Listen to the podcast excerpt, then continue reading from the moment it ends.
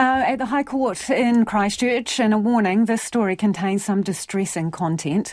A work colleague of Graham Dickason has described finding the distraught father moments after he found his three daughters dead. Lauren Dickason has pleaded not guilty by reason of insanity and infanticide to the murder of her two year old twin daughters, Karla and Maya, and their older sister, Liane, in September 2021. Several witnesses, including emergency services and first responders, provided harrowing testimonies today. Our reporter Adam Burns was in court. Mark Satanich welcomed the Dickason family to Timaru in September 2021. He remembers greeting the family when they arrived at their new home. His written statement was read out in court. The unit is a block of three on Queen Street, just across the road from the hospital. They were in the back unit down the driveway. They seemed like a nice family. I met Graham and Lauren and the children. The children were running around checking out the rooms. It would be only a matter of days before the tragedy.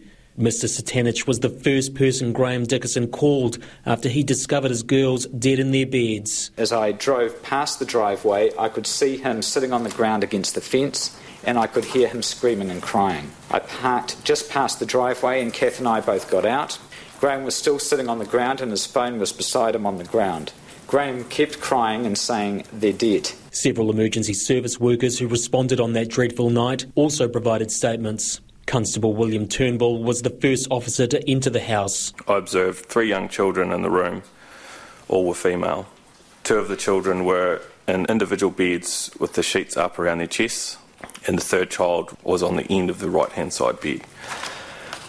I could see no signs of life from any of the three children and advised police comms that there were three deceased at the scene. Attention then turned to the little girl's mother, Lauren Dickason. Police found her lying across the end of a single bed. Constable Alexander Schrader told the jury she spent up to 10 minutes with Mrs. Dickason. I asked her to open her eyes and look at me, which she did.